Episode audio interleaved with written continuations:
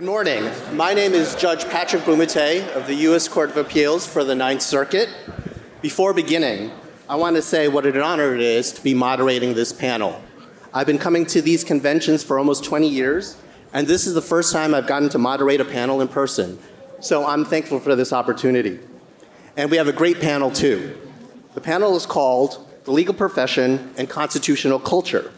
When I think about this topic, I think of the amazing example set by John Adams. No one would question John Adams' patriotism or dedication to the rights of American colonists. But after British soldiers killed three Bostonians in what's known as the Boston Massacre in 1770, John Adams made the difficult decision to represent those soldiers. No other lawyer would represent the captain of the British soldiers except for John Adams and a more junior attorney. Adams proceeded to win an acquittal for the captain and several other soldiers. It is during this famous case that Adams said, Facts are stubborn things, and whatever may be our wishes, our inclinations, or the dictates of our passions, they cannot alter the state of the facts and evidence. So now I'll introduce our panelists. Our first speaker will be Professor Jamal Greene of Columbia Law School. His most recent book is entitled How Rights Went Wrong why our obsession with rights is tearing America apart. And before law school, he served as a baseball reporter for Sports Illustrated. Next, we'll have Professor John McGinnis of the Northwestern University School of Law. Professor McGinnis is well known to us on the Federalist Society. His areas of expertise include constitutional law, originalism in practice, and international law and technology law. We'll then have Professor Tara Leigh Grove of the University te- University of Texas School of Law. In addition to several years as an appellate attorney at the Department of Justice, Professor Grove has focused on the study of the federal judiciary and the separation of powers. She recently served on the President's Commission on the Supreme Court. Lastly, we'll have Ashley Keller. Ashley is one of the founding partners of Keller Postman, where he handles a wide variety of trial and appellate matters. Ashley graduated first in his class from the University of Chicago Law School and I believe you just argued a case before the Supreme Court on Tuesday. Well, I'm glad you survived. to start off, each panelist will now give an opening statement. Professor Greene, can you start us off?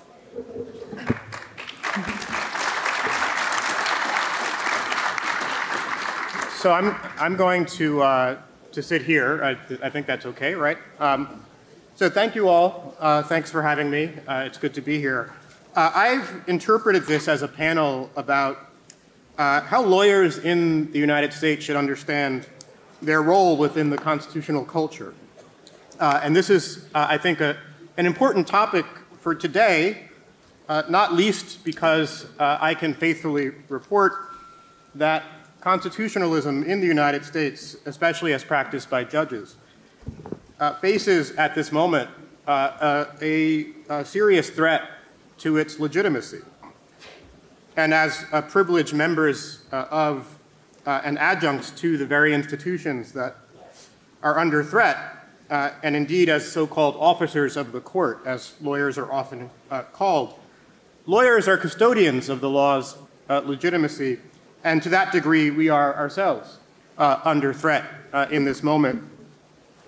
Whether or not we think that threat to legitimacy is justified um, it is there, uh, and we uh, must account for it. So, what I want to talk about is what our posture towards that threat uh, should be. Now, this is not just an important question for this moment, but an important question for this particular room uh, and for the people uh, within it.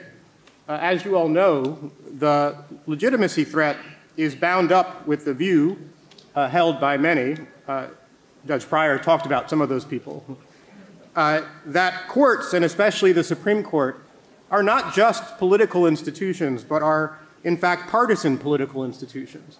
Uh, and this uh, uh convention is the premier national gathering of politically identifiable lawyers, uh, many of whom uh, benefit from the court's posture. I want to suggest that how you respond to this moment is of surpassing importance to our democratic future. Now, first, let me not be misunderstood. Uh, I am mindful that among the very first speakers uh, at this convention is me. Uh, I think that the invitation to people like me to speak to groups like yours uh, is quite laudable and I think highly relevant to the topic of, of this panel. Uh, but I also want to suggest that the obligation of lawyers, and especially the kinds of lawyers who gather every November here at the Mayflower, uh, it goes beyond listening to people like me talk at uh, the convention. Uh, and I want to use my remaining time uh, to say a bit more about what I think that obligation looks like. Uh, we are, and for the foreseeable future, are likely to remain in a period of conservative ascendancy uh, on the Supreme Court.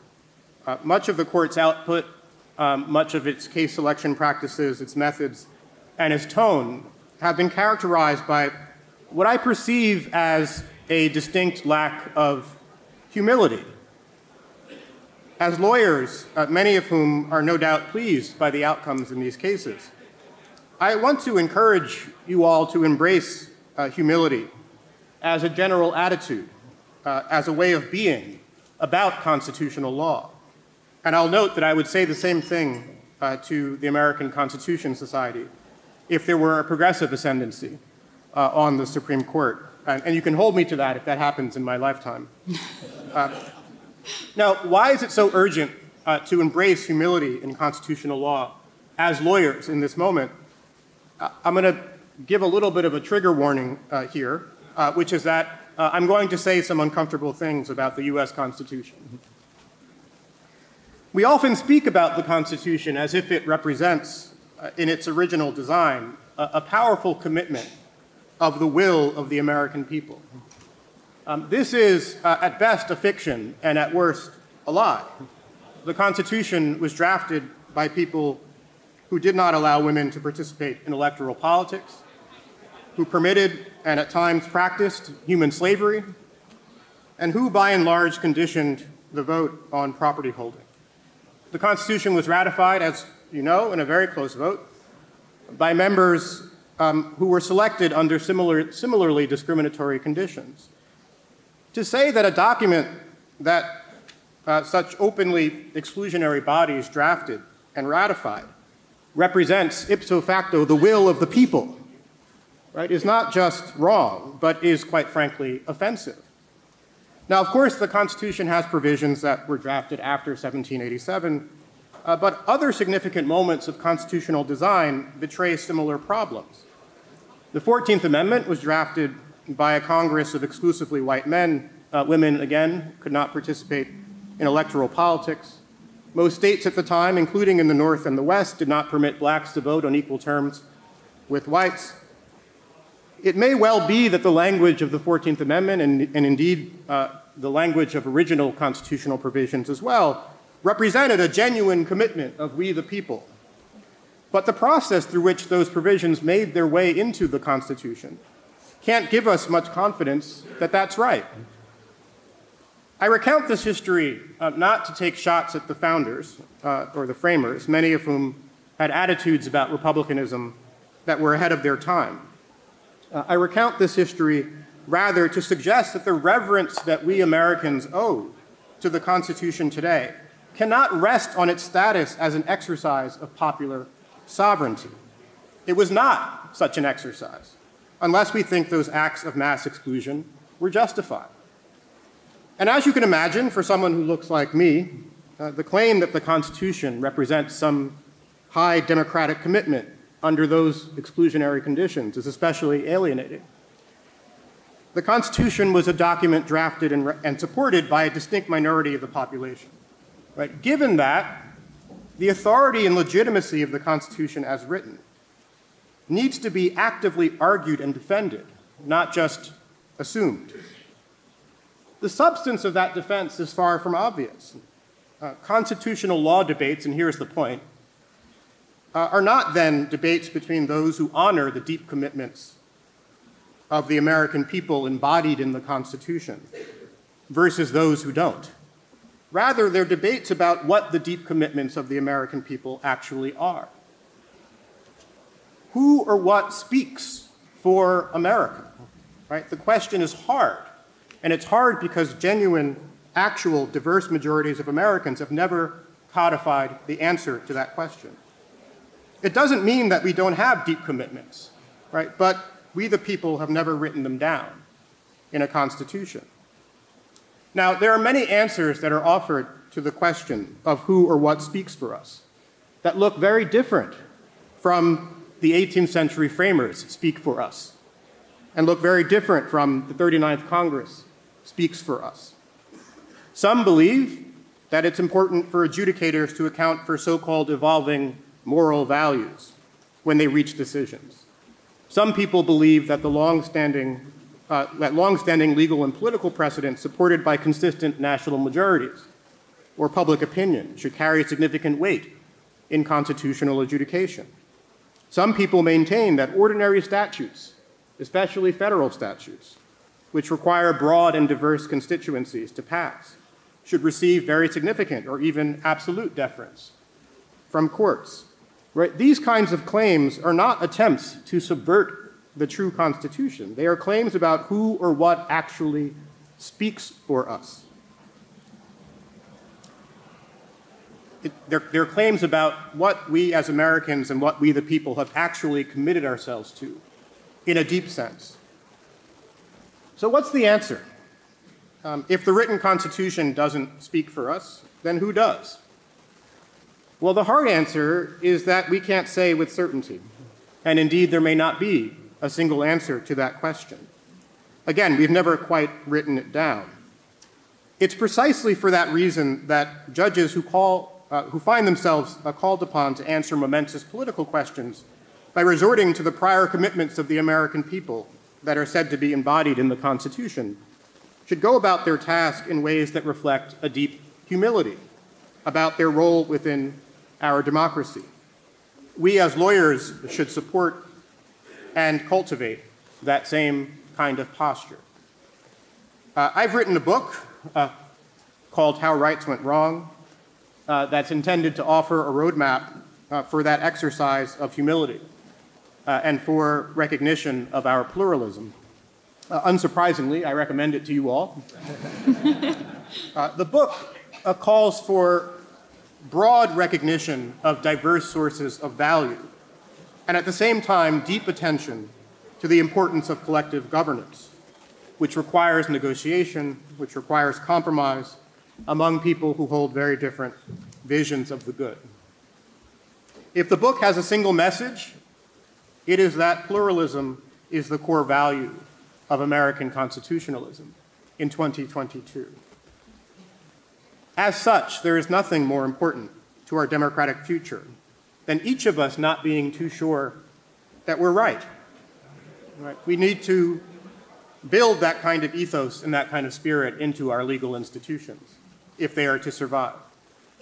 So, if you take nothing else from uh, these remarks, take the plea not to spike the football. Constitutional law is not a game. And indeed, to paraphrase the late Justice Scalia, we are just one team here. It is America. Thank you.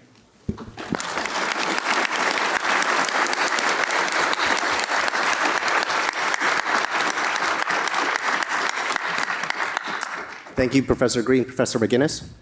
Uh, so thank you. Uh, Many thinkers at the founding uh, believed that a particular kind of legal culture was necessary to a constitutional republic. Central to this culture were tough minded, formalist lawyers who would buck the popular passions to preserve an enduring constitution.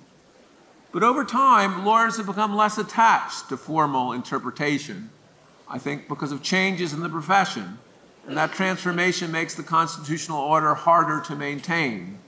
It's thus critical for some substantial element of the legal profession to restore that aspect of our constitutional culture.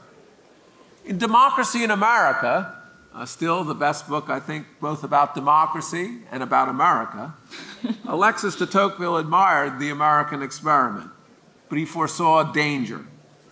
Democracy could turn excessively populist as demagogues successfully appealed to the ill considered whims of an excitable populace, upending the Constitution. Democratic mutability would thereby endanger Republican stability. Lawyers were an important bulwark, perhaps the important bulwark against such dangers. According to Tocqueville, the importance of law in a republic made lawyers peculiarly powerful in America. When the nobility is excluded from government, lawyers become the most effective governing class, he thought. Tocqueville further believed that the nature of their profession makes lawyers' power a beneficent force. Their devotion to law gives them an inclination to resist popular passions. The formal structure of law encourages an abiding suspicion of the distortions that would disturb it. Tocqueville, above all, praised the character disposition that comes naturally from studying law. He said, Men who have made a special study of the laws derive from this occupation certain habits of order, a taste for formalities, and a kind of instinctive regard for the regular connection of ideas, which naturally render them very hostile to the revolutionary spirit and the unreflecting passions of the multitude. Tocqueville was not so naive as to assume that every attorney had such qualities. He also recognized that lawyers are prominent in every kind of political movement, including revolutionary ones. But respect for traditional forms and resistance to popular forms are important general tendencies. As Gordon Wood uh, shows in his superb book, Power and Liberty, the formal tendencies and dispassionate attitudes of lawyers were a reason that the judiciary was entrusted with constitutional review. It's easy to understand the connection. Devotion to formality meant protecting, uh, uh, meant that those charged with interpreting the Constitution would protect its meaning through time. That approach maintains both the large areas for democratic choice permitted by the Constitution and the restraints on the form and scope for the choice, which the Constitution also imposes. And sustaining the formal constitutional order also directs popular momentum for constitutional change into the carefully deliberate process of Article 5. The dispassion allowed lawyers to take up also any cases that were backed by plausible legal arguments, even if they were unpopular, as just Bumatay's example of, of, of, of, John Adams shows. In Federalist 78, the famous essay defending judicial review, Alexander Hamilton, a lawyer who also defended unpopular loyalists after the Revolution, emphasized the sound judgment and acumen of lawyers who would become judges. In response to claims that the judiciary would undermine the original plan of the Constitution, Hamilton conceded that judicial review would serve the Republic only if it had learned lawyers who would be bound by strict rules. This confidence, I think, was borne out in the early Republic. Judiciary resisted the most populist uh, tendencies of the Democratic Republican Party when it took over the presidency and Congress after the 1800 election. Despite making enough appointments to establish a Supreme Court majority, three successive Democratic Republican presidents, Thomas Jefferson, James Madison, and James Monroe, didn't alter the Constitution's fundamental character. For instance, despite the Democratic Republican attacks, the Supreme Court upheld the Bank of the United States unanimously in McCulloch versus Maryland. The justices were prudent men who rose to prominence from a legal practice dependent on arbitrating private law among merchants and were well disposed to protecting the Constitution's rules for a commercial republic. It's often said that politics is downstream of culture, meaning that culture shapes politics more than the other way around. Similarly, legal decision making is downstream of legal culture, and legal culture is largely shaped by the nature of the legal profession. But the legal profession has changed a lot since Tocqueville and Hamilton saw it as the sociological backdrop of judicial review, and by extension, the entire republic. I don't have enough time to describe the, uh, I think, the downward trajectory throughout American history of the legal profession from the more formalist, dispassionate group described by Tocqueville. For instance, in my main remarks, I won't uh, talk much about, I think, the great failure of legal culture uh, after the Reconstruction Amendments, the amendments that I think uh, tried to correct some of the uh, defects of the Constitution that Professor Greene rightly calls our attention to. Uh, that was a total failure to uh, uh, enforce that great promise of giving uh, African Americans the rights of uh, white Americans for almost a century. Uh, but let me talk a bit about more of the uh, more recent uh, uh, pivot points in that decline. I think the rise of the regulatory state is partly to blame for the legal profession's change. Uh, uh, at the time of the Constitution, lawyers obtained their fees largely from private transactions. They negotiated and litigated contracts, conveyed property, drew, drew up trusts. But since the New Deal, much of law has become administrative law because the modern state is the administrative state. Government lawyers' practice consists in finding new ways to regulate, and for private lawyers, it consists in finding new ways of complying with or avoiding regulation. Lawyers thus gain with any increase in the scope of government and the complexity of its procedures, making them not so inclined to the formal restraints, at least where governmental power is concerned. The other primary factor behind the bar's transformation has been the rise of living constitutionalism.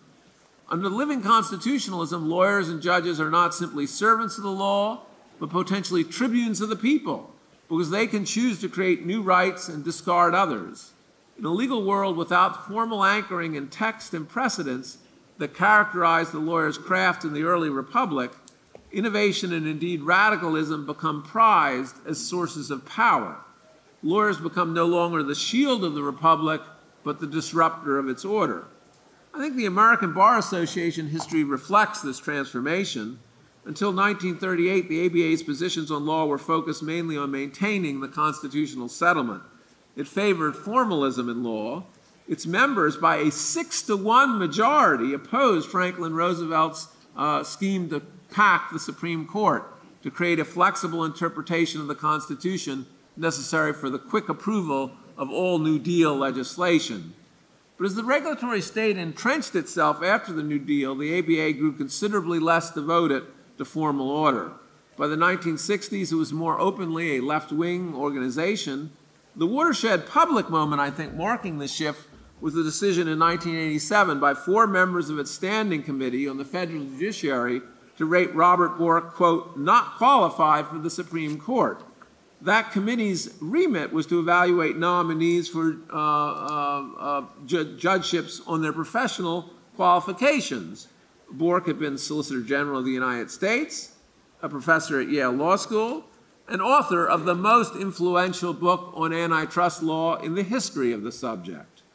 That adverse judgment of the committee members represented a kind of ideological assassination under the veil of professional assessment, a betrayal of the ABA's own formal uh, uh, rules uh, for professional competence in the interest of keeping a formalist off the court. By the 1990s, the ABA began publicly to endorse left liberal positions that were hard to square with any commitment to formalism whatsoever. The most famous resolution was its 1990 affirmation of a constitutional right to abortion. That approbation of the 1973 Roe v. Wade decision showed how far lawyers had come from a devotion to legal formality because the abortion decision was so notoriously unmoored from the text of the Constitution or any substantial precedent. As John Hart Ely, himself a supporter of abortion rights, famously observed, Roe is not constitutional law and gives almost no sense of an obligation to be so. I again don't have time to go through all the ABA's subsequent resolutions, but today, at last, they read like a liberal wish, left liberal wish list. I think fair, it's fair to say, as the Tory party was once said to be the Anglican party at prayer, the ABA is the Democratic Party at the bar. And the changes in legal culture is also present in the legal academy. While law professors in the early republic, from St. George Tucker to St. Joseph Story, also leaned to formalism, a recent study shows that law professors of today overwhelmingly believe that living constitutionalism is the way to interpret the Constitution. Certainly, as Tocqueville recognized, not all lawyers need to be formalists to maintain a culture conducive uh, to a constitutional republic. But there must be a critical mass of formalist lawyers to support a constitution that draws a line between different spheres of governments and between individual rights and democratic authority. Now, it might be argued today there's no reason to be worried anymore because today's Supreme Court is the most formalist court for generations. But that ignores the fact that the Supreme Court's decisions will be considered legitimate in the long run only if they accord with the general legal culture. Legal commentators, I think, are the equivalent of theater critics of the Supreme Court. And not surprisingly, given their ideology and jurisprudence, the vast majority of law professors and journalists give it almost uniformly bad reviews. To be sure, the court itself speaks through its opinions as a kind of Republican schoolmaster, but its voice is soft, often drowned out in the cacophony that is modern social media. In fact, I think it's not too much to say that a largely formalist court and the louder, predominantly non formalist legal culture represented by the legal establishment and professoriate are today struggling for the control of the direction of the law. That battle underscores, I think, the important work of the Federalist Society. It's emphatically not the role of the Society to take positions on particular results. Indeed, on many important issues, such as same sex marriage from a decade ago to the independent state legislature today, the Society has powerful advocates on each side. And that should encourage us to understand that uh, legal interpretation is hard work and to absolutely accept the injunction uh, to humility that Professor Greene so wisely uh, enjoins on us. Instead, what unites the society is its celebration of formality and the dispassion of law that Tocqueville thought necessary, a necessary presupposition to a constitutional republic. It's the society's continuing contribution to legal culture that explains why I'm so happy to be with all of you again this year. Thanks very much.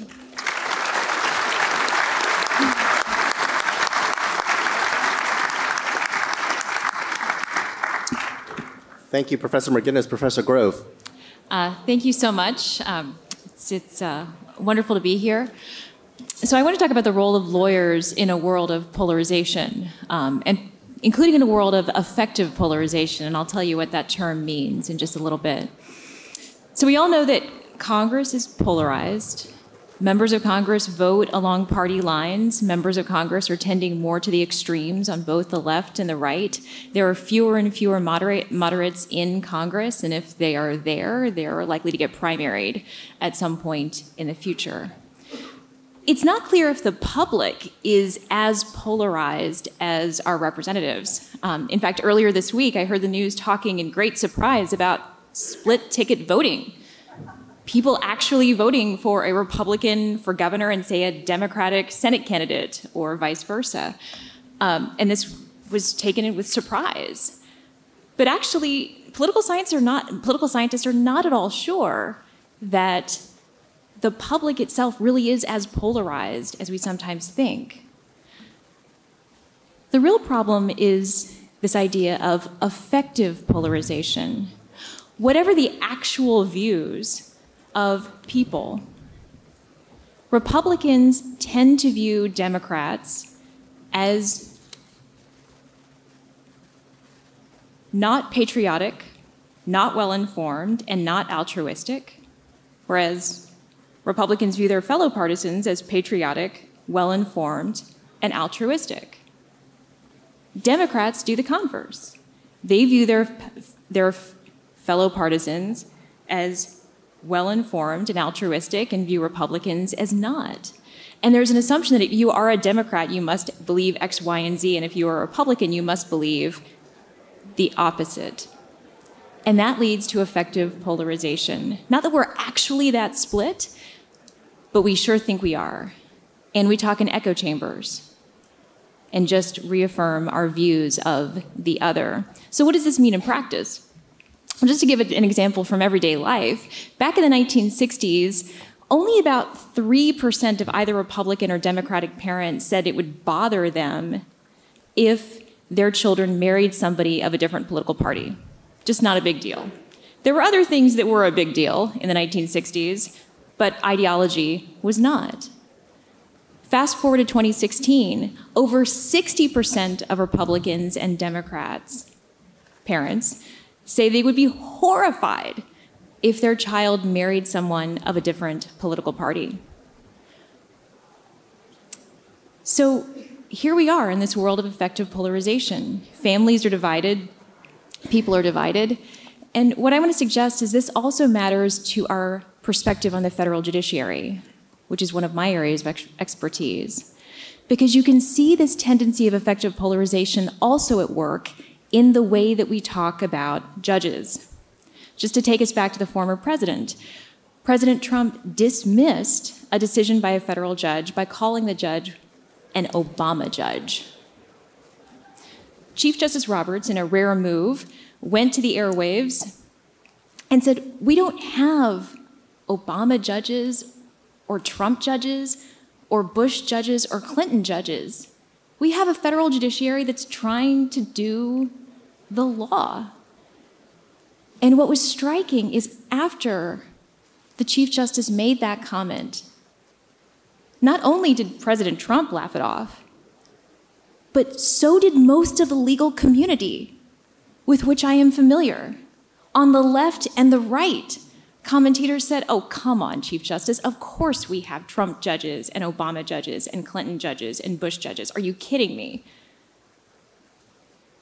There was an assumption that judges could be labeled. And it gets worse. It's how we talk about the judges. So, in a May 2020 report by some Democratic senators, they described the judiciary, this is at, close to the end of the Trump administration, as, quote, packed with far right extremists, end quote, most of whom were, quote, chosen not for their qualifications and ex- experience, which are often lacking, but for their demonstrated allegiance to Republican Party political goals, period, end quote. This is not a new thing. Back in the 1980s, when Judge Harvie Wilkinson of the Fourth Circuit was nominated, Senator Ted Kennedy said he was the least qualified individual ever to be nominated to an appellate court vacancy. That is a surprise to us now, but that is what it was said. But this is not, of course, just on the Democratic side. Republicans have also assailed judicial nominees, and not only President Trump by calling them Obama judges, but recently senators have been talking about President Biden's nominees as extreme, ideologues, those who want nothing other than judicial activism. And this isn't just talk, this has real world consequences. If the president and the Senate are from different political parties, I feel very confident in saying, and very sad in saying, that there will be zero confirmations to the United States Supreme Court. There will be zero confirmations to the federal courts of appeals, and there will be few, if any, confirmations to the federal district courts. What does this mean on the ground? I heard recently about a TRO, a temporary restraining order, on which a judge had been sitting for 15 months. There are parts, there are areas of our country where there just aren't enough federal judges to hear civil cases at all because they're so overburdened by their criminal docket and because there are seats that have not been filled. And I am not saying that this is the cause, this is caused by one political party. I'm suggesting it's caused by both. We don't know the results of this past election. We don't know who's going to control the Senate. But Senate Republicans have already said Senate Democrats served as a rubber stamp for President Biden, and when we come in, it will be a new order. And whenever there is a Republican president and a Democratic controlled Senate, it will be the same without some serious changes in the procedures of the Senate and the attitudes of our system. So, what can we as lawyers do about this? One would think that the process of legal education, the process of becoming a lawyer, would be a way to answer this problem of affective polarization. Because we are taught in law school to think about both sides of every argument. When I'm teaching first semester civil procedure, so the real new lawyers, this is really hard for them. I use one, one problem in civil procedure to illustrate the concept of forum non conveniens. I know I just lost half the room by mentioning that term. Um, but I use, a, I, I use cases based from real life, and this one involves the use of the use of experimental drugs on children in a foreign country without their parents' knowledge or consent. Now, the legal issue boiled down to forum non conveniens, but after class, a student came up to me and said, Professor Grove, I could never argue for that pharmaceutical, pharmaceutical company. Even on an issue of procedure, I could never do it. And I said, Well, one, you don't have to, but two, what you do have to do for your own client is be able to predict every single thing the attorney for the pharmaceutical company is going to say. Because the only way that you can serve your client is to know what the other side is going to say before they say it. To overcome this idea that the other side is inherently bad and put yourself in the shoes of the other side, that is something that we do every day in litigation. What I would encourage us to do is to take that same skill that we have as lawyers in litigation, that we do on behalf of our clients, and apply that to life as well. So, our founders, depending on, depending on which history you read, did not anticipate political parties but they did anticipate political factions. In fact, James Madison talked endlessly about political factions and viewed the Constitution's design as a way of addressing that. So we've been dealing with political factions for a very long time. What I urge us all to do is to take up Professor Greene's suggestion of humility humility about our own perspectives, and to exercise a bit of good faith about the perspectives on the other side.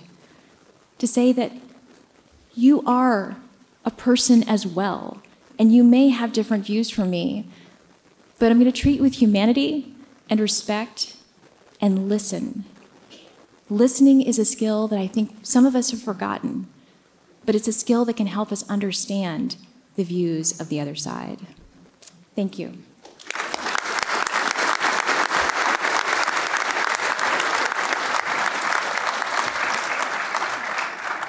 Thank you, Professor Grove. Uh, Mr. Keller? Thanks, Judge Bumatay. Um, it's great to be here on the far right amongst my fellow panelists where I belong. um, I'm going to do two untraditional things in my remarks. The first is to use less time than I was allotted.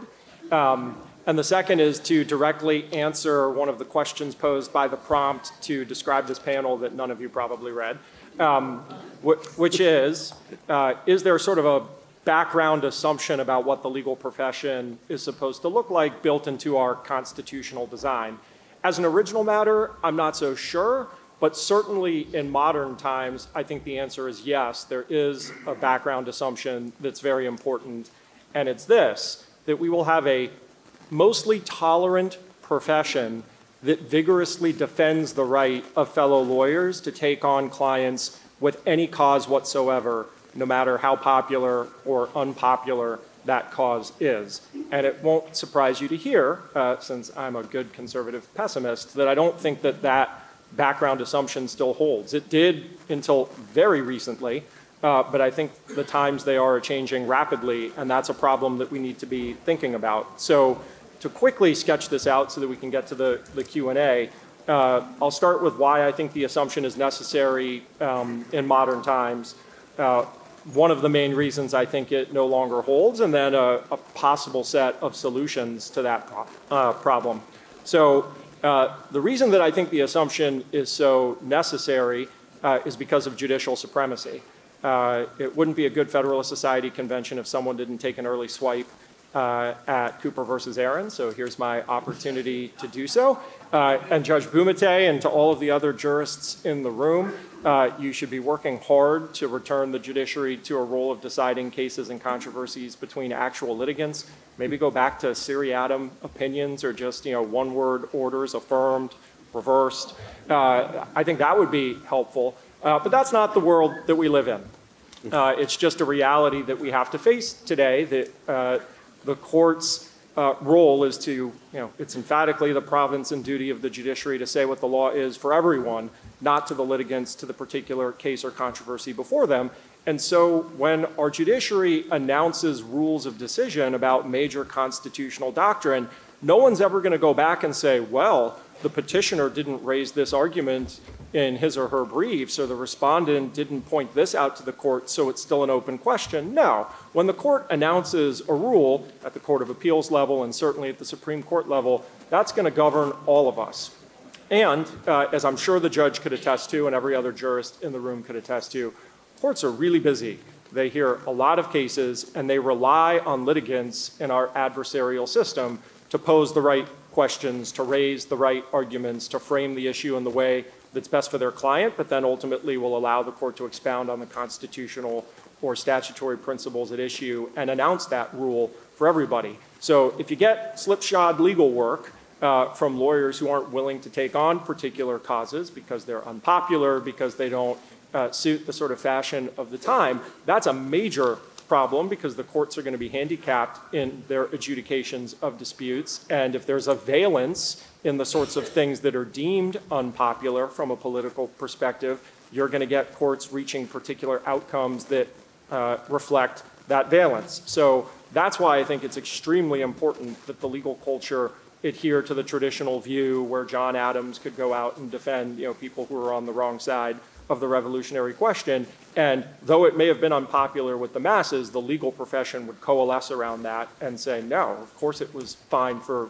John Adams to do that. He had to vigorously rep represent his clients, and those clients were entitled to a vigorous defense.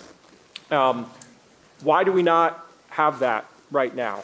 Uh, not everybody may share this view, but I, I think it's pretty obvious. Corporations have gone insane uh, with their wokeism, with um, ESG, uh, the, the sort of notion that they would be Switzerland and just try and sell their widgets, their products and services to everybody of all political stripes, maximize shareholder profits, and then dividend that money out for shareholders to do with what they wish. Uh, that was the regime, I think, for the most part, for a long time. That regime has fallen by the wayside, and now corporations are putting immense pressure on the elite law firms of our country to support particular political causes, to not get involved with particular uh, clients who have valences that they don't support. And it won't shock you to hear from the person on the far right of the stage that I think that that is inuring to the benefit of the left uh, and the politics that they support and not to the right. And sort of my uh, premier illustration of that, my John Adams of our time, is Paul Clement. Um, you know, I have the privilege of being opposite Paul Clement since I'm the only conservative plaintiff's lawyer in the country um, on some matters. Uh, and, you know, he definitely makes me quake in my boots. He's the greatest appellate advocate of our generation. The man is a machine. Uh, you know, he goes and does Supreme Court arguments commando style with no notes uh, at the podium, and it, he just does a magnificent job. And so, for the sin of winning six to three, uh, on you know, the constitutional rights associated with the Second Amendment, he had to disassociate himself from Kirkland and Ellis, a place that used to be pretty hospitable to conservative lawyers, uh, even though you know, management didn't believe in all of that stuff. But there were plenty of conservatives at Kirkland because you know, he's, he's doing too good a job winning for the conservative side. And the reason that he was at Kirkland and Ellis in the first place is because Kirkland essentially bought his law practice Bancroft because he had to previously disassociate himself from King and Spalding, who didn't like him representing unpopular clients. What kind of world do we live in where top law firms don't want Paul Clement working with them? Um,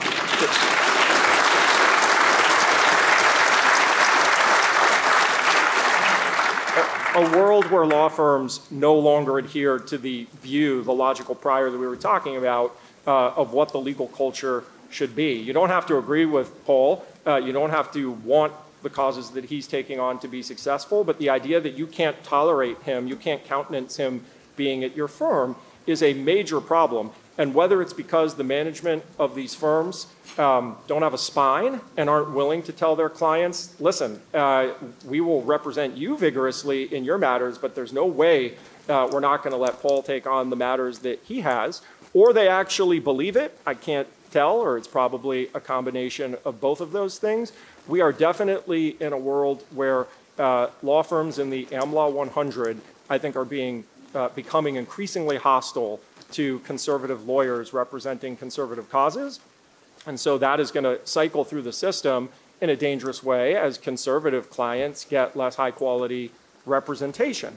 Um, so, what's my proposed solution to the problem? Uh, to quote Bari Weiss, courage.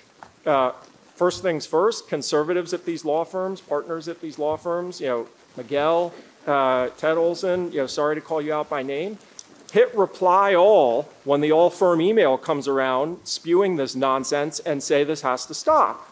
Uh, we're not going to tolerate that. We're important at this firm. We care about these causes, and people are entitled to their differences uh, of opinion, and we're going to have a pluralistic, tolerant culture that goes back uh, to the way that things used to be not so long ago. And we can have a vigorous clash of ideas, but our law firms are going to take on unpopular causes on the right sometimes, just like we countenance taking on unpopular causes on the left or more popular causes on the left, and that's going to be a-okay. Um, the other thing is I would encourage young conservatives have the courage to not go to those law firms. You don't have to go to Gibson Dunn or Jones Day or Kirkland and Ellis to have a great legal career um, you know, to be self-promotional, you can come join me. um, we're hiring. Uh, and there are lots of other boutique firms that can still uh, give you the work-life satisfaction that you were looking for when you went to law school, that can validate your incredible intellectual gifts and credentials. But we, we need to be serious about making sure that everybody can get excellent representation in our legal system uh, because if the current trends continue, uh, you know, both for political reasons, but also from a, from a greater societal perspective, I'm deeply concerned about the repercussions of that. I, and I think conservatives are going to be on the short end of the stick uh, just about every time.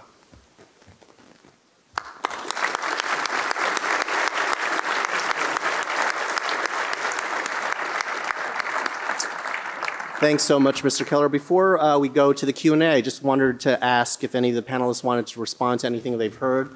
Uh, Professor Greene? Uh, sh sure. So I'll, I'll just um, make a, a, a, general comment and then a sort of comment slash question uh, to uh, Ashley Keller, I'm, I'm, in order to try to figure out um, the contours of the, of, the, of the argument. So um, the general uh, claim or the general comment is that uh, my perception, so I, I, I, do think that as far as I can tell, there's been a, a general decline in formalism among American lawyers since the founding.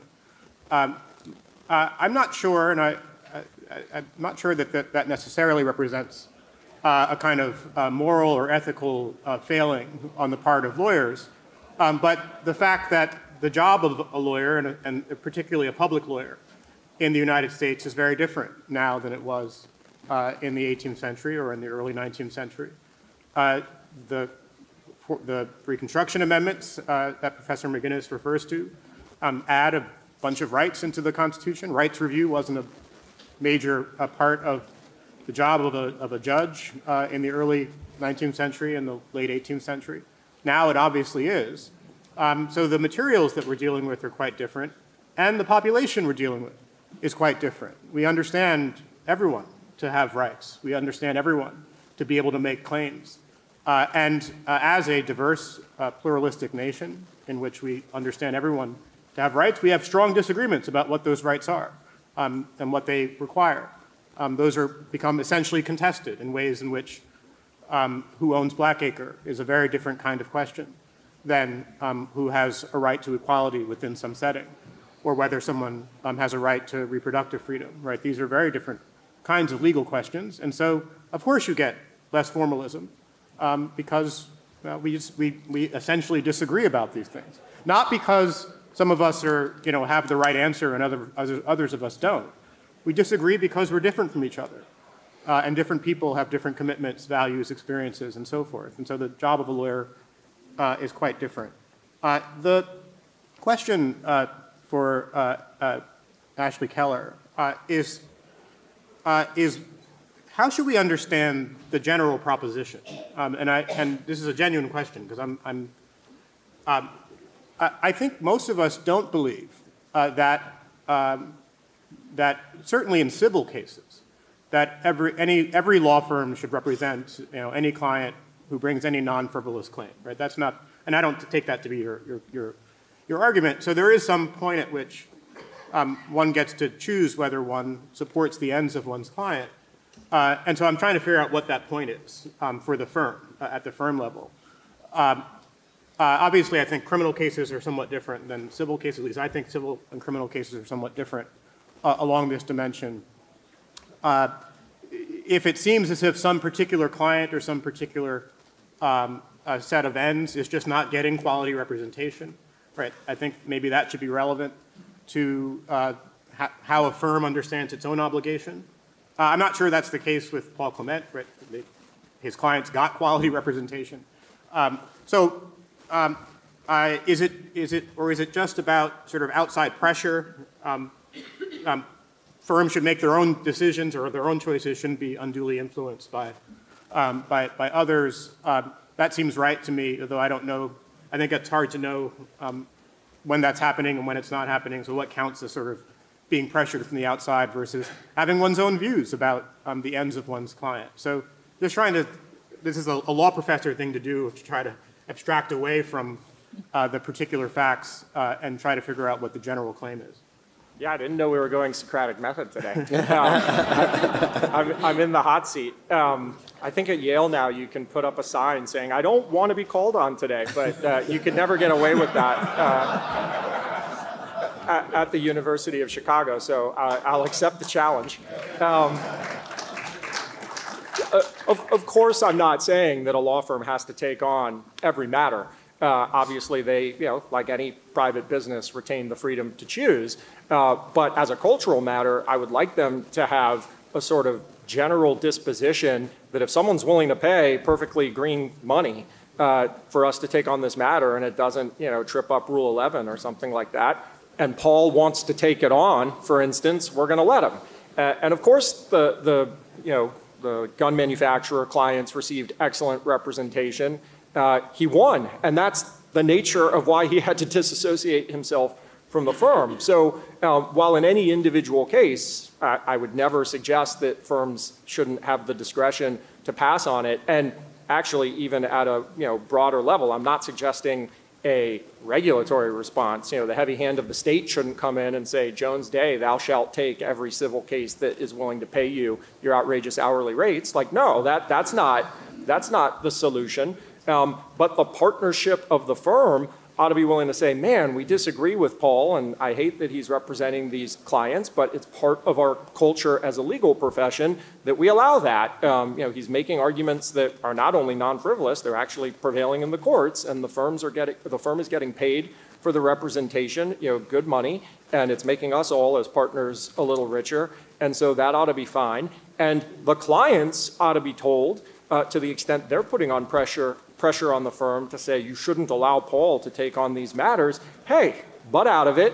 Don't be so nosy. We'll represent you in a, in a, very vigorous way, but you ought to have a culture of tolerance and understand the importance of the legal profession taking on causes that you might disagree with. Like, keep selling your widgets, and we'll represent you when you breach your contracts and try and get you out uh, from your responsibilities. But that doesn't really have uh, anything to do with whether Paul represents uh, gun manufacturers.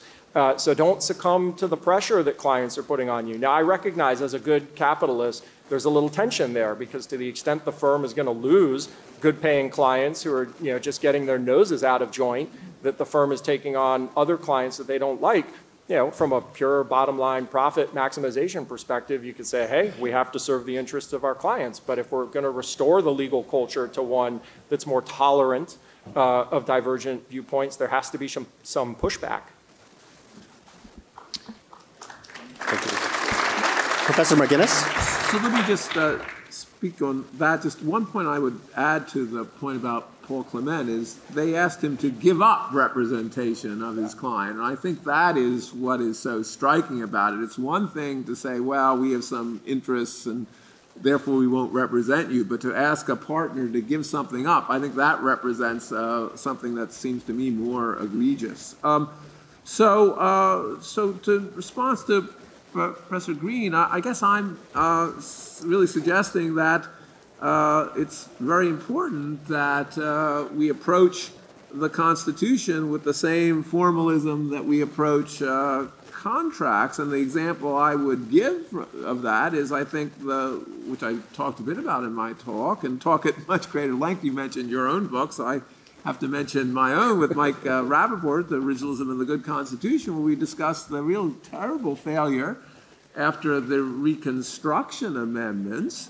uh, for uh, uh, the legal culture and the Supreme Court uh, to enforce the 14th and 15th Amendment. I think it was really a failure of formalism. They considered things like, well, what, what are the, were these social practices reasonable to uphold a Plessy, rather than look at what seems to me uh, indisputable was that uh, the 14th Amendment was to get rid of the black codes and that this was uh, uh, illegal, uh, this kind of discrimination under the 14th Amendment. Even more clearly, I think, with respect to the 15th Amendment, which made it very clear uh, uh, that voting rights could not be um, infringed on the basis of race. And if we, we, we think of if there would been different decisions uh, back then, that would have been a great blow against the dreadful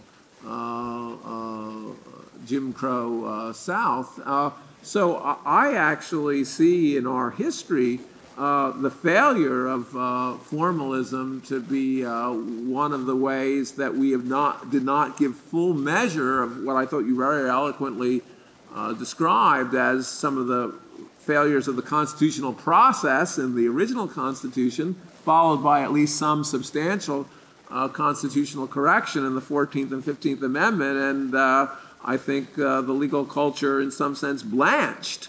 Uh, because for reasons, I think including racism, I think including the uh, idea that was very popular at the time that we need reconciliation between the North and the South. So, um, uh, and the advantage of formalism is that I think that at least, and I guess segues me into discussing a bit of Professor Grove's remarks is that at least it gives us an empirical uh, fact of the matter about which we can disagree.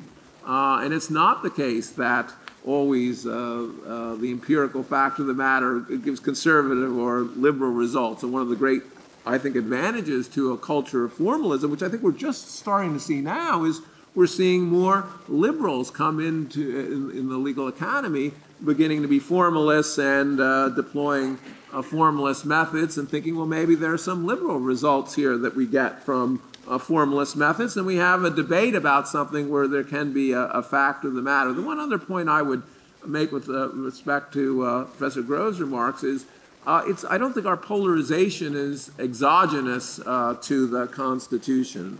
So, as a formalist like me looks at political polarization and says at least one of the causes of political polarization has been the rise of the unconstrained uh, administrative state. Because when we had a structure, we actually had Congress making, forcing Congress with some kind of a, a delegation doctrine to make the hard compromises.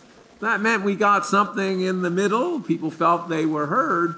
We have a structure now with the administrative state where we get wildly different policies from one administration to another and that abets polarization. It also gets the sense that we have to control the presidency above all, and that one, uh, if we don't, uh, we're going to be crushed. And that, I think, gives a, a, a, feeds into affective polarization. So all I would point out is that uh, there are real issues of how we interpret the Constitution that relate to the really very serious problem of polarization that I think that Professor Grove has very uh, sensibly put on the table.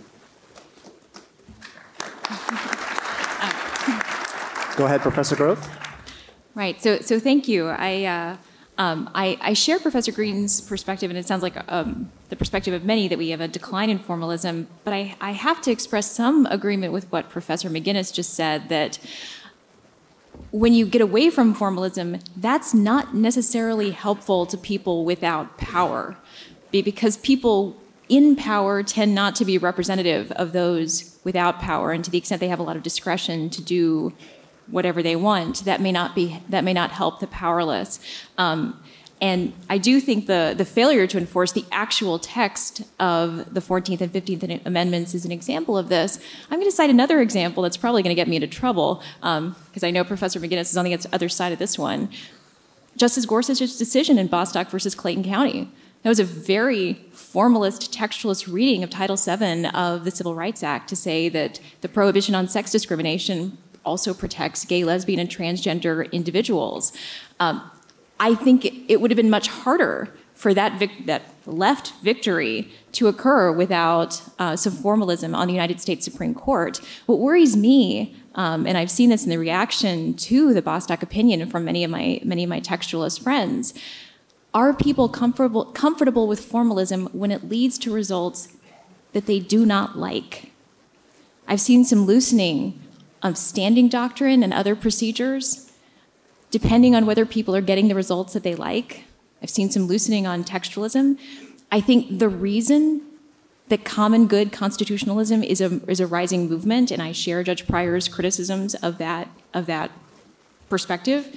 I think the reason there is that movement is that originalism is now assumed not necessarily to lead to all to answers in all one direction. I view that as a benefit of any interpretive theory that it does not lead to answers in one direction.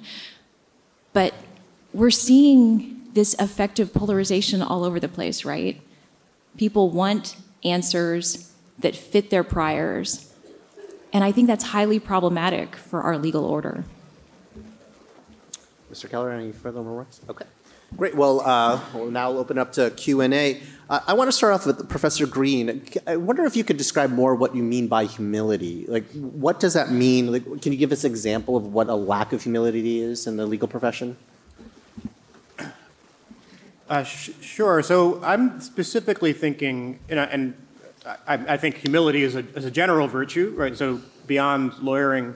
Um, but when I refer to it in this context, I'm thinking about it in the constitutional context.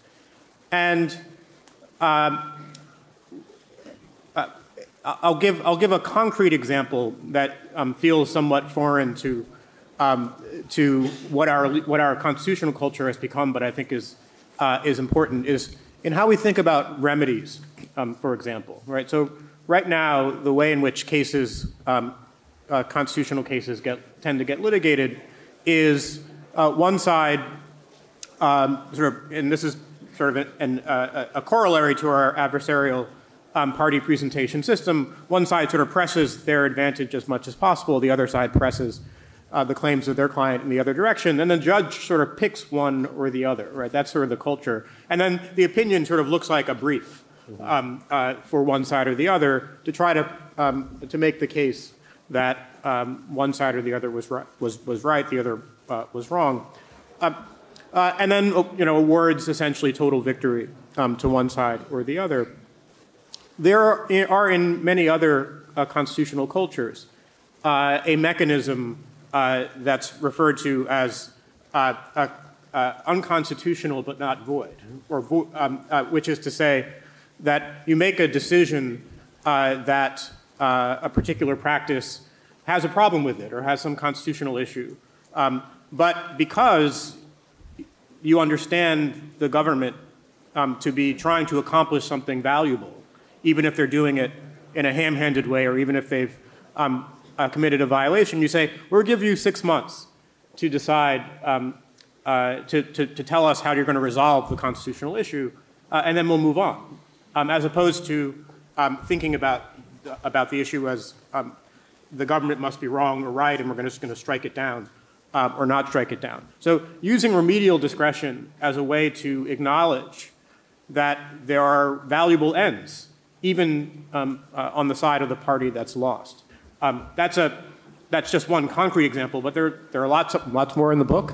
Um, uh, but there are lots of, lots of ways in which Um, and this actually goes a little bit to, to Ashley Keller's point about, uh, about the role of judges, uh, is, uh, is to, to think much more critically about, um, about deciding cases on the basis of their facts, deciding cases on the basis of what's, who's right today without making a commitment as to who may be right tomorrow on different facts, who may be right um, six months from now or 10 years from now. Um, to keep the litigants invested in the constitutional culture. Um, and that's a, that, I think, is a, a tribute to pluralism, a tribute to the fact that we're all very different and have very different ends, but have to, have to keep um, invested in the same system. Great. Uh, Professor McGinnis, you mentioned a number of factors that have contributed to the decline of the legal culture. I think you've said living constitutionalism, the ABA, uh, the legal academia. I was wondering if you think that there, which of those factors is most stream, upstream of the others? Is it, do you think it's legal academia that's, that's driving this, or any other of the factors is driving all the other factors? Uh, it's, it's hard to know. One, one thing that is, uh, I come from Northwestern Law School, which is a school where people have, uh, do a lot of empiricism. They put up regression mm. analysis on the board and talk about all the various factors that influence things. And I think in any social phenomenon, one has to be, I guess, humble about identifying a single factor because, uh, so I do think that one important change has been the rise of the regulatory state, at least insofar as you think that uh, an element of the Constitution was constraint on government, because um, uh, that gives all uh, lawyers, even if they're uh, against, uh, even if they're arguing in this case against uh, greater scope for government and interest in the greater scope uh, of government because they become, well, they're sort of a walking transaction cost, right? And so that allows them to uh, make uh, more money. And I think that has been one of the, one of the changes uh, that has occurred. Uh, I do think the prominence of law schools, uh, after all, you think about the 19th century, most lawyers um, were uh, got uh, became lawyers through association with other lawyers. There was no law school for most people. Uh, and even law schools in the early part of the last century were often trade schools. Now, law schools are much more part of the university system. Uh, I've even seen during my own time that the universities have, uh, law schools have moved towards the uh, university away from the bar. What I mean by that, most of my colleagues have PhDs. They identify uh, with the university system. And the universities are, uh, for whatever reasons, extremely uh, left wing in one way. And also, they tend not to think that law has uh, an autonomous discipline of its own. So if you have a PhD in a different subject, you understand the structure of law in some other way, and in some sense want to explain away what law is. And that, I think, is in some tension with formalism as well. So that makes me, like many conservatives, sort of pessimistic for the future because I don't see the, the administrative state going away or being very constrained, and I don't see any uh, resistance to this trend of law schools being taken over by the universities and having the, both the the ideological perspective and the perspective that law is in some sense secondary and should not be understood as an independent formal discipline. So the question makes me even more pessimistic than when I began on this panel. Sorry to do that. Uh, Professor Grove, I'm, I'm, curious if your thoughts on if whether judges themselves have contributed to this affective polarization. You, one of the questions I most frequently get asked is, what do I think about the tone of dissents and opinions these days? And I wonder, are, are we contributing to this uh, phenomenon? So, um, there used to be more uh, more unanimous opinions on the U.S. Supreme Court, um, but there have been dissenting opinions, um, speaking in strident tones for quite some time. I, I think actually judges are not yet the problem. Um, I have a high opinion of judges, um, all of them. Um, I, I actually wish people paid more attention to how judges do their job. Because I think if people looked at how the appellate courts, for example, work, that there are judges from very different perspectives and backgrounds who come together and decide almost every case unanimously on panels. Um, there are very few en banc hearings. They're starting to pick up a little bit, but not much, uh, in part because appellate judges actually agree on the law. I think that gets lost in our in our culture today as people focus almost entirely on the US Supreme Court and almost entirely on a very small part of the docket of the United States Supreme Court and have very little sense of the lower court judges. I've talked to judges who say, you know, we wish the media would not label us as a Trump appointee or a Biden appointee or an Obama appointee or a Bush appointee. We wish they just call us judge. Um, so I think the judiciary actually, people being more aware of what the judiciary does could help the perspective um, because right now what people see to the extent they see anything at all it's the confirmation process and that is not helpful to the legitimacy of the federal judiciary. Thank you. I'll ask one more question mr keller and then i'll open it up to the floor. Uh, mr keller uh, there's some attorneys explicitly consider themselves as cause lawyers and you mentioned you're a conservative lawyer if, if you're so explicit and express about it, why not be able to hold them in, to account for that? Why not hold them for those views? You mean, like if someone says, I, I only do right wing causes, Correct. that should be fine? Sure. Uh, I think that's okay. And then hold them accountable for that if you disagree. Well, when you say hold them accountable, like eh, I think a boutique firm that mm-hmm. has 20 lawyers or something like that, sure, it doesn't have to go take on causes that are you know, the polar opposite of what they formed their firm to do. It's very different if you're at an AmLaw 100 firm or an AmLaw 10 firm. There are going to be a thousand lawyers there. I would hope that there's going to be a diversity of opinion amongst those thousand lawyers. And so as a consequence, you have to have a more tolerant culture that allows all sorts of different matters to be accepted at the firm. But yeah, I take your point. Like there's, there's definitely a place for specialization. Um, but you know, sort of making an analogy to cancel culture, we don't want to cancel those firms. We don't want them to no longer to be able to earn a livelihood because we're going to bring all of the pressure of the private sector to bear on them and say, hey, you took on this unpopular cause, and so we're going to try and make it our mission in life for you not to be able to earn a living doing this in the future. That, that is what's corrosive and dangerous, and I think part and parcel of what you're seeing today from the big firm cultures. Thank you. Okay, we have a question on that side of the floor. Hi, Gary Lawson, Boston University School of Law. And uh, John McGinnis read my mind because uh, what I got up here to say was that even though this is going to come up later in the conference, I was surprised by how little reference there was to the role of law schools in shaping legal culture. I mean, legal culture comes from a lot of places. It comes from up, it comes from down. It's a multi body problem, which is why it's such a mess. But what, at least in my limited experience, I've seen in recent years is a cascade, not a move, a cascade towards a conception of legal education not as training lawyers to represent clients at all, but rather to train lawyers as agents of social change. And you can fill in the leftist in brackets any place that you like. And if that's really what being a lawyer is about, then a lot of the things that we're seeing, commenting on in legal culture are, are of course, the, the logical consequences of that. Is there some deeper question that we're all avoiding here about what it is that legal education is supposed to be training people to do? So I, I was trying to suggest that law school is part of this, right? That once we train our, our students to think about every single case on both sides and think about not just their client's position, but what they would argue if they were arguing for the other side and really put themselves in the shoes of the other side um, should be, and I think still is, part and parcel of legal education. Um, it's always nice to see you, Professor Lawson.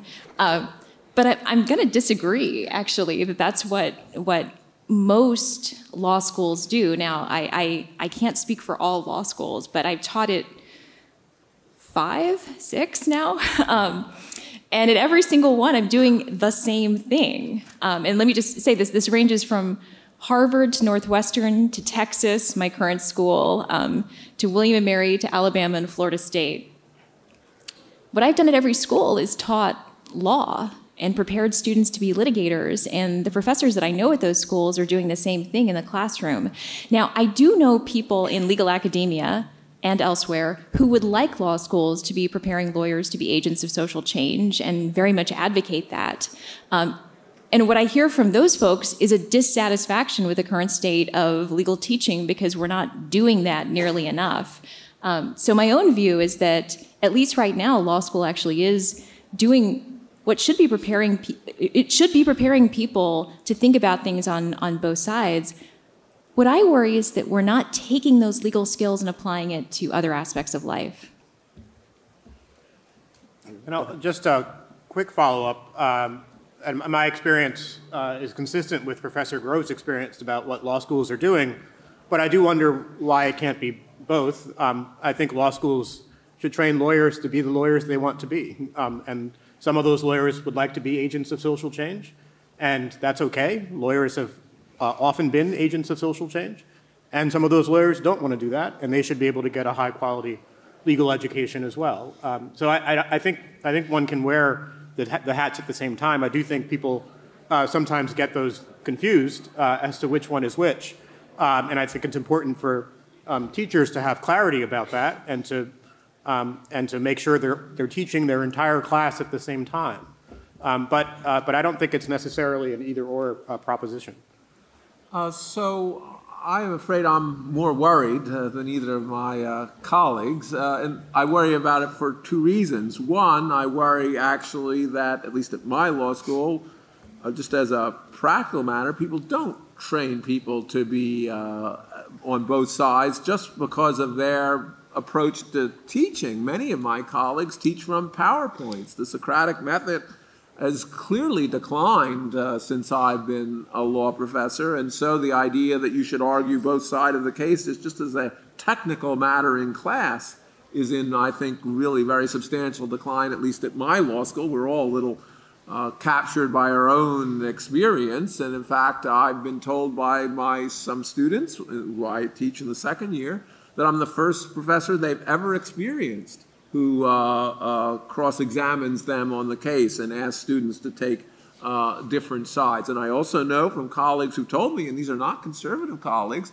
that they're afraid to have a very kind of open-ended discussion because they're afraid of what some of the students then are going to call them out on. Because of course, an open-ended discussion is necessarily one where someone might say something a little off, as it were, right, and get in trouble. And so that really does concern me. And so it's not only a question of professors, it may also be a question of students. But then I just can't uh, have to also suggest that there is a real problem of the ideological uniformity of the legal academy. And it's just not that I am saying this, there's an article entitled, not by conservatives, called The Ideological Uniformity of the Legal Academy uh, by uh, political scientists at uh, uh, uh, Harvard Kennedy School and some law professors. They show just dramatically the case that law professors stand, they're not Democrat, they stand to the left of the median Democrat, and they also admit that the great interest in uh, diversity in the legal academy, which is the very great focus of hiring. Again, at my school, a very strong focus on hiring has moved the academy even farther to the left than it would otherwise be, because on, in general, uh, uh, women professors and professors of, in minority groups are, are even more liberal than the already liberal uh, professors who, uh, the white male professors. So that's a problem, I think, if we want to actually have uh, as vigorous uh, a debate uh, in law schools and give people the sense of a, of, a, of a pluralistic legal culture if the legal culture uh, in law schools is neither very adversarial in the sense that I described, and it is politically uniform. So I agree that is a serious problem. So I just want to add in, I, I, I agree that um, law schools need all kinds of perspectives, both in the student body and in uh, and on the faculty, including different ideological perspectives. Um, and that is something that is missing from from many law schools.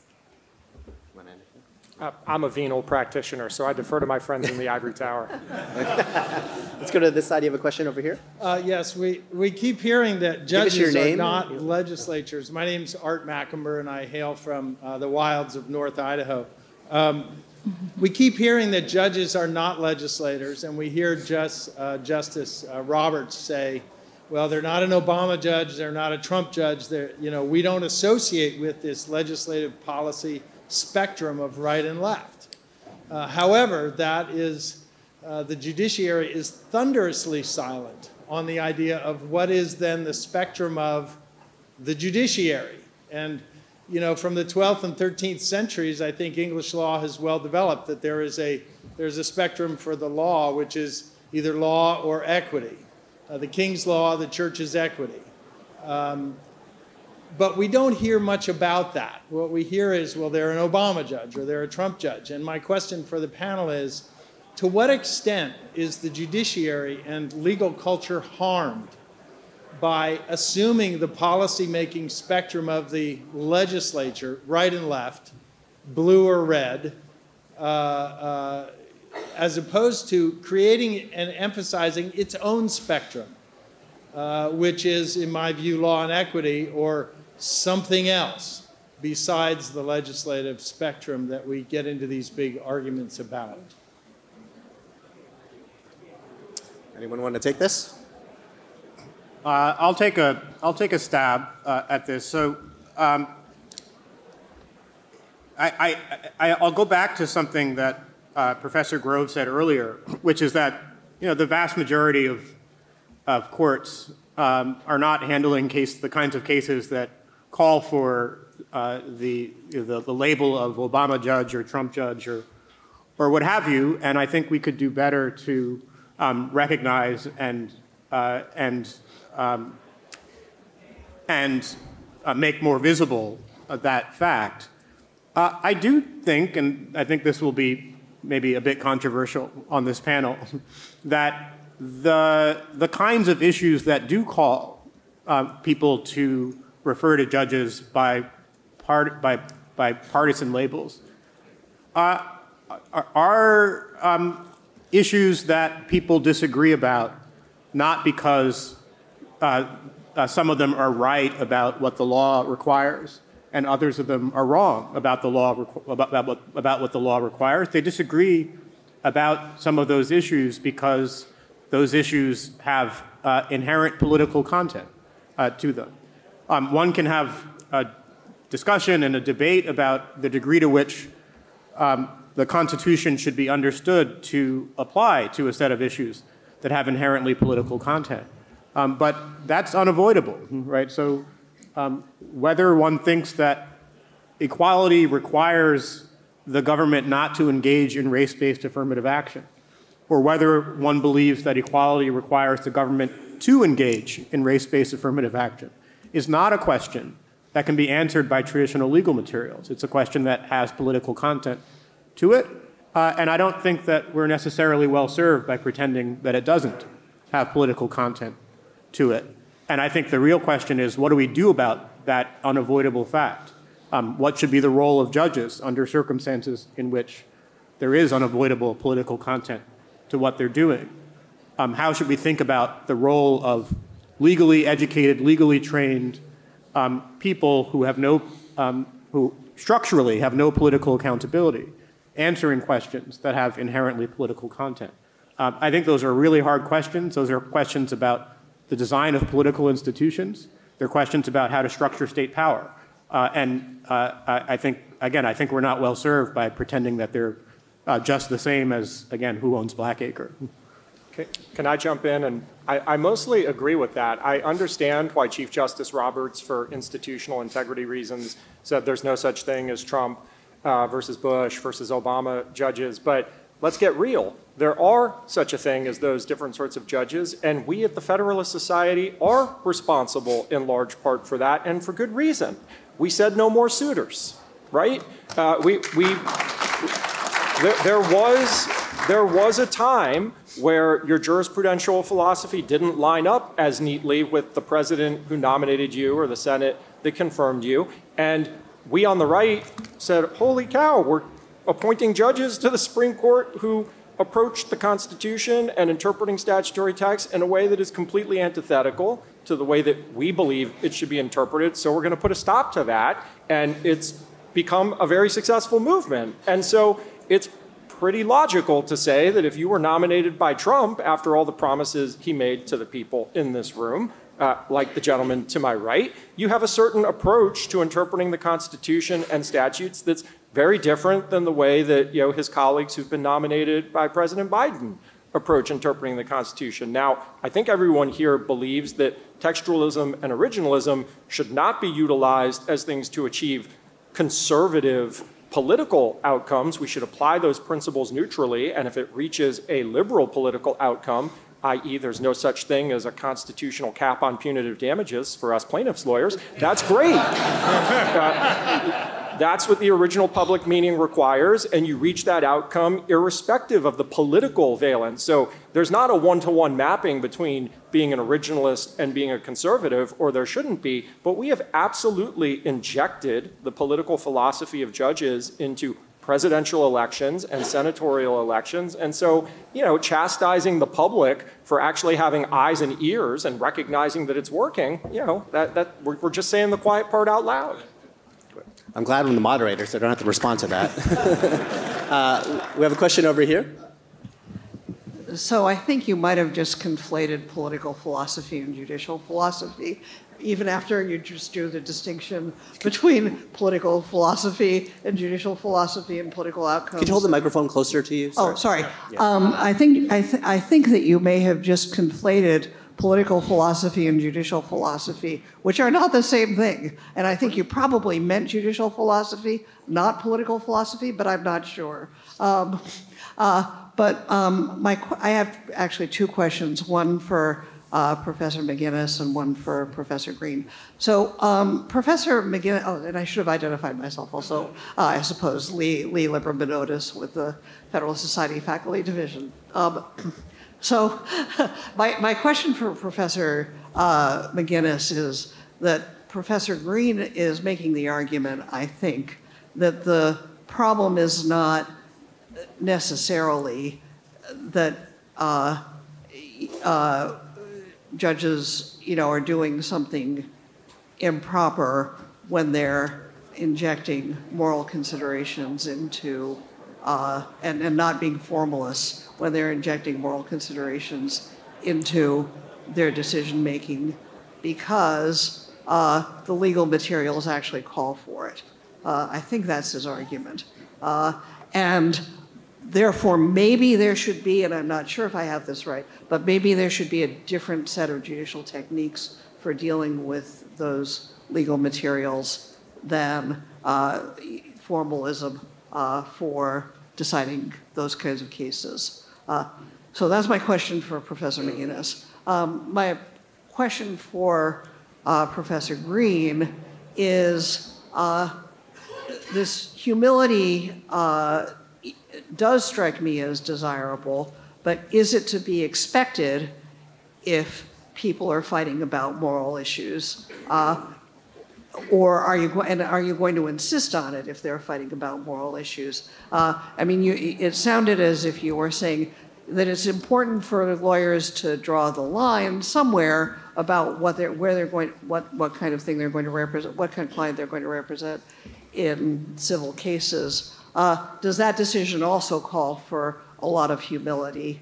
or do you? And, and that may then help us understand perhaps the tension between law schools training social justice warriors and training people to be, uh, uh, you know, able to represent both sides. Okay. Professor McGinnis, if you want to start.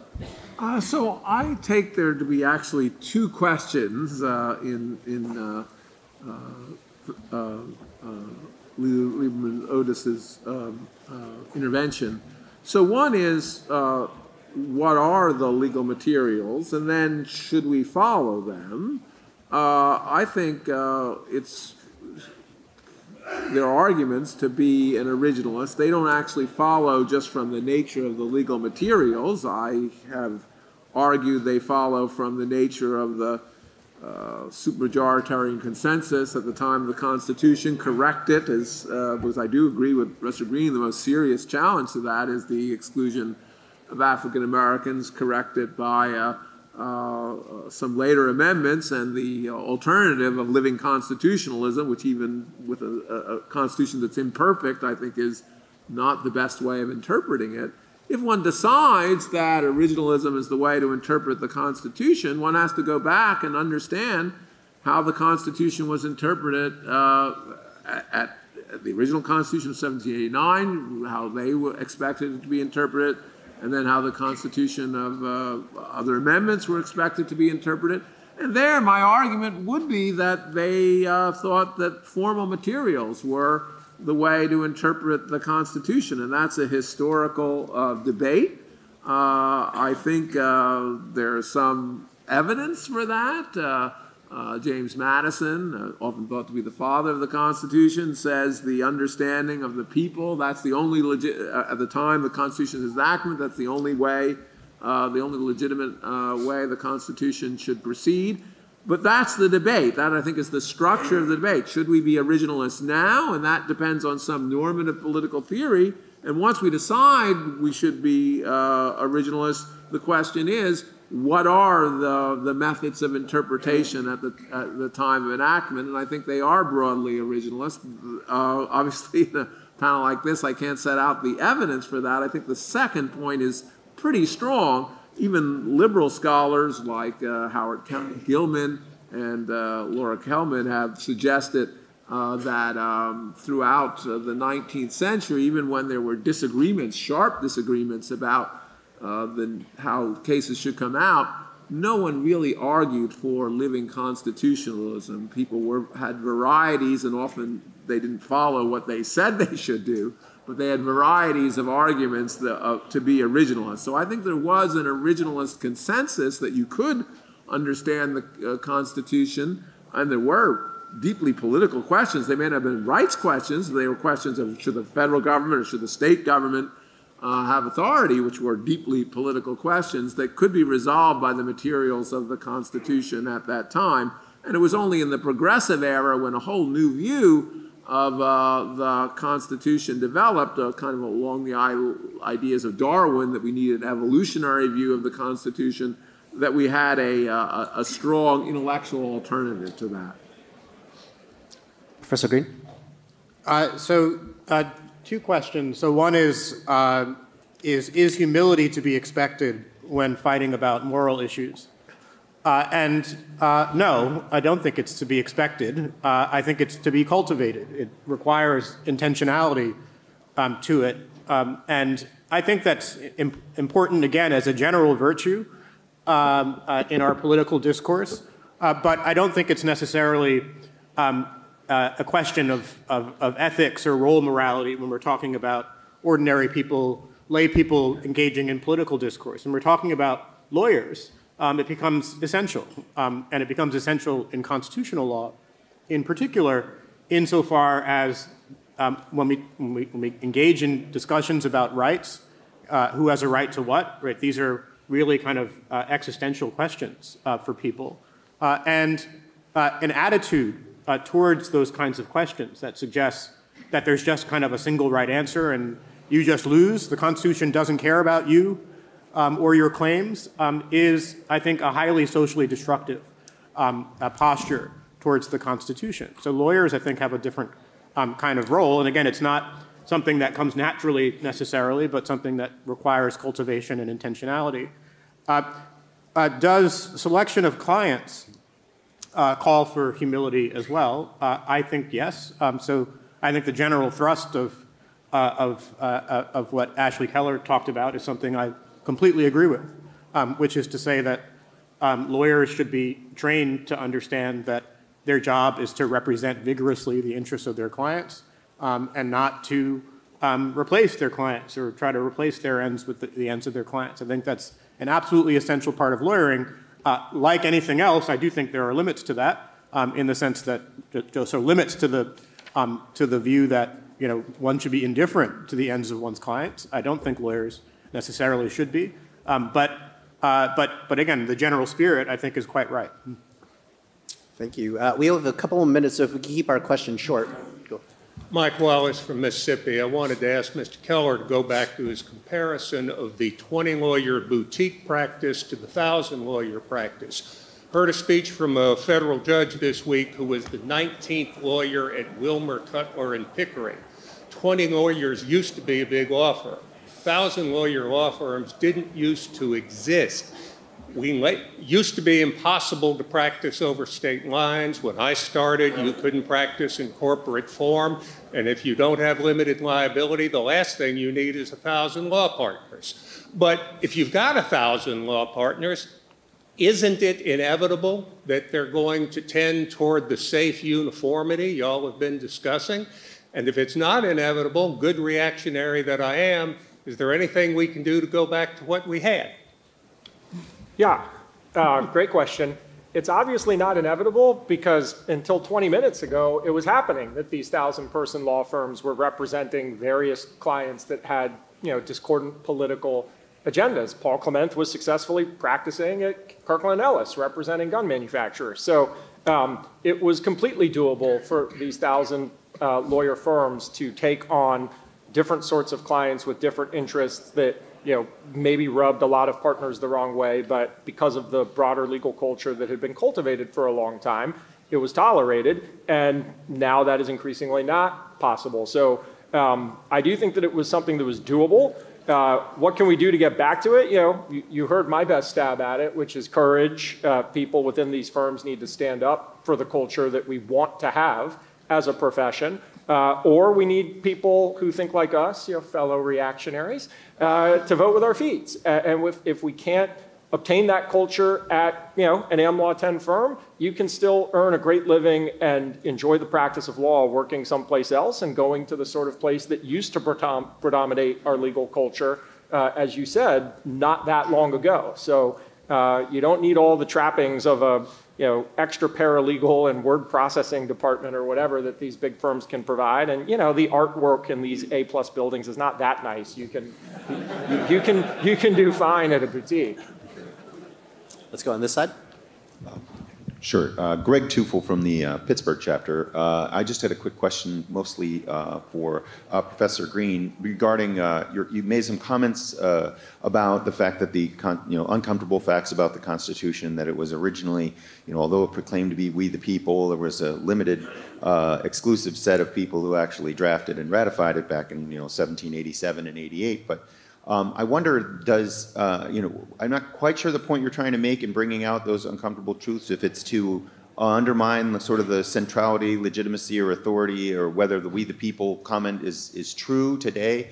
But I wonder, doesn't, doesn't the history since the Constitution, sort of the concept of ratification, even if only a small subset of the people actually originally ratified the Constitution, didn't the, the couple hundred years of people migrating to the country, choosing to stay in the country, fighting in the military, swearing oaths to support and defend the Constitution, choosing to vote in elections, choosing to pay taxes, those kinds of things. Don't, doesn't that constitute ratification of the Constitution by we the people, by all races, creeds, religions, and, and doesn't that grant, if it didn't have it on day one, the Constitution, the centrality, uh, legitimacy, and authority uh, to take the role it has taken in our cases that are being litigated in the courts. Great. So, the, so I, I take the, the question to be uh, is does a, does a kind of acquiescence, maybe even an, a kind of active acquiescence over time by diverse populations, invest the Constitution with legitimacy and authority. I think that's one kind of claim that one can make about why the Constitution has the status that it does. Right. So when I said the um, uh, understanding the Constitution as an act of popular sovereignty is something that has to be actually argued um, rather than simply assumed. Um, that's the kind of argument that one might make. Now, if one makes that argument, it then begs the question of uh, what is the thing that those populations understand to be the Constitution? What is the thing that those populations understand themselves to have committed to? Uh, and that is a very difficult question to answer because those people did not write down what they were committing to, what they understood the Constitution to mean. And so when we, when we talk about something like living constitutionalism, um, it need not necessarily be understood as we're going to look at these words and sort of pretend that they mean something um, else or have changed over time. Um, it's to say the American, we, we, we, we're trying to identify the commitments of the American people as constituted today. Uh, and that might be uh, and something that we can identify as originalism, but it isn't necessarily um, something that we can identify as originalism. That has to be argued. It has to be defended. Um, so, so yes, that's a. Uh, I, you know, I, this is not a claim that the, we're not bound by the Constitution or it doesn't, or it isn't law or something like that. It's to say when we think about what makes it, what, what, what it actually means, um, uh, it, it, it, begs the question to say it means what it originally meant. Um, and so that's the, that's, the, that's the point. I think we have time for these last two questions. Go ahead. All right, thank you. Um, Joe Cosby, attorney in uh, Washington, D.C. Thank you very much. For Professor Greene, um, thank you for your comments and everything. I wanted to focus on your response uh, to Mr. Keller about Paul Clement. he said, well, uh, his clients did get represented, and you know, and they won, and they got great representation. But then, wasn't the point of making it uh, an issue for him as to whether or not he could even remain at the firm that he was at? exactly that problem to discourage Mr. Clement and anyone else who saw how Mr. Clement was being treated from providing exactly that kind of representation in the future. And whether it's intended or not, doesn't that result in a much more brittle, much more narrow legal culture that runs a serious risk of becoming so narrow and so brittle that serious errors and, uh, and intolerance become the, the consequence in the future. So, uh, so uh, I, I, was not trying to defend uh, Kirkland and Ellis um, uh, or to suggest that their behavior in this in this particular case um, is um, laudable or, or, defensible. I don't have any. I mean, uh, the facts as I know them bother me and concern me in the way that it, that they do others. Um, uh, the, point, the point I was making is simply to say that if we're trying to sort of understand the nature of the problem more generally, right? So is this an instance of, um, of something sinister um, that goes deeper than this particular case? Then one of the things we might wish to know is are there clients who, because of the unpopularity of their cause, are, are you know, unable to get quality legal representation? Uh, and um, this is not, to me, an instance of that happening. Um, it may be that I, there, there, may be there may be, other facts that um, that suggest that it is right. So I'm totally open to that possibility. Um, so it was really more of a question of you know, what are the kinds of things that should alarm us, uh, and uh, I don't have a good sense of whether this is a, a, a an example of a larger phenomenon uh, that um, should worry us, or is just an example of uh, of a firm um, uh, maybe behaving badly. Would you respond? Go ahead. Uh, thank you. Uh, Judge John Curry from Chicago. Um, regarding student culture that was referred to earlier, um, I've had these two reports. You can label them fake news, if in fact they are. One was from Harvard Law School, the other from the University of Chicago Law School. Students who returned from their summer internships, who had worked for prosecutorial offices, were subject to a sort of Maoist public shaming from their fellow students for even thinking of working for prosecutors. So it's to the three law professors here on, on the panel. Uh, isn't it your charge to correct that kind of thinking and make it quite clear that within America, the legal profession has diversity? And we need that diversity to cover important. I mean, we need prosecutors to prosecute criminal law. Many of them go on to become fine criminal defense lawyers after their time with, uh, uh, with prosecutors. So uh, does this kind of uh, culture disturb you? This rising up from the students who may eventually one day become more Kirkland Ellis's and shaming clients or partners to avoid certain representations. Thank you. So I think, um, assuming that that story um, exists, and I, have heard some interesting stories across across law schools. Uh, that would be an example of affective polarization, right? An assumption that if you did this thing um, and are part of this group, then you must believe X, Y, and Z, and those are bad things. Um, and it, it's also a surprise because we also have a, a, a, a real rise in progressive prosecutor, prosecutors nationwide. Um, going into a prosecutor's office today is nothing like it would have been for me to go into a prosecutor's office um, when I graduated a while ago. so I, I, think when I talk about we as lawyers uh, in the legal profession need to, to, treat each other with good faith, um, I'm talking about law professors and law students as well. Um, I, I think I will, I will, say I think the pandemic did not help with this to the extent school was conducted online. Um, I think that students did not have students at schools that were online did not have as much of an opportunity to see each other as human beings, as people with ideas and values um, who might disagree with you on a really hot button topic, but you can go play basketball with them after after class. Our students did not have that experience at many schools for a year, a year and a half, um, and I think that hurt legal education. Um, I'm hoping going forward we will not have that same issue. Um, but I think that as we go, go into our silos and only say go to Federalist Society conventions or only go to American Constitution Society conventions, only talk to those with whom we agree, this kind of thinking will continue. I think it is crucially important for people who strongly disagree to talk to each other and try to understand the grounds upon which they strongly disagree. Um, I think it's crucially important that we admit when we have views that are inconsistent with those around us. And I think it's really hard to do.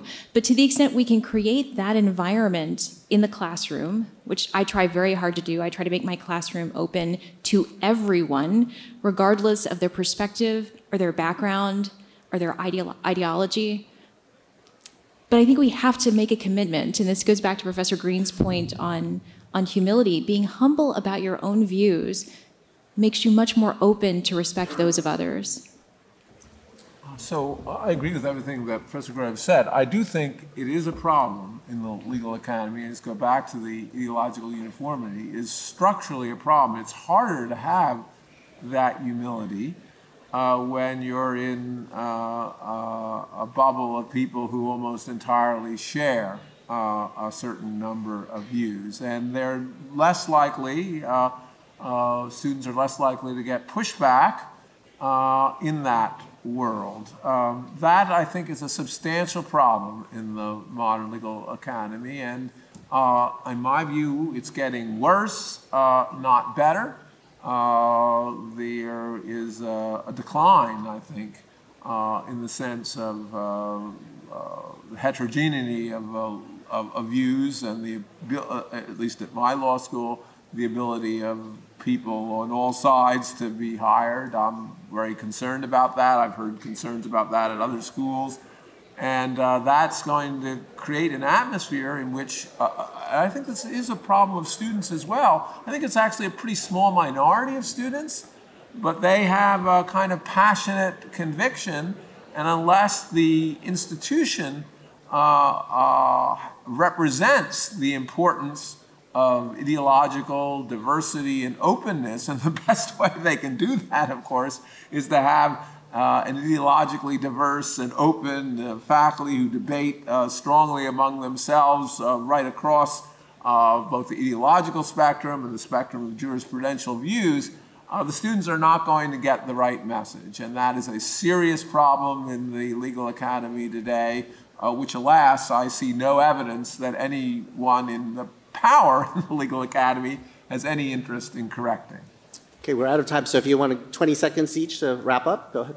Oh, I'll just 20 sec- I'll just use my 20 seconds on this on this issue, which is I agree that it's a it's a problem, it's a serious problem.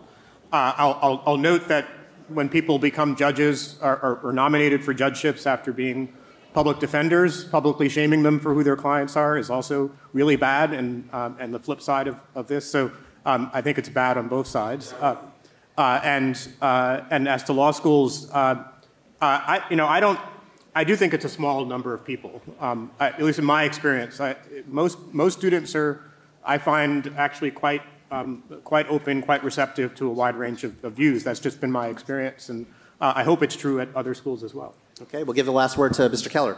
I'll use 15 of my 20 seconds. I agree it's a problem. Um, I would go back to courage. Uh, it's terrible that students are trying to, in Maoist fashion, do anything. We don't want anything Maoist, but uh, shame people uh, into not going into a prosecutor's office. At the same time, I would say to students, grow a spine and push back and don't keep your mouth shut because you're afraid you're going to get canceled. And if people engage in that sort of behavior, uh, come over the top with your own free speech and explain why they're being ridiculous and you know contrary to pluralistic values. And you're going to keep prosecuting criminals if that's what you want to do for a living. Well, that's a great last word, everyone. Thank you so much.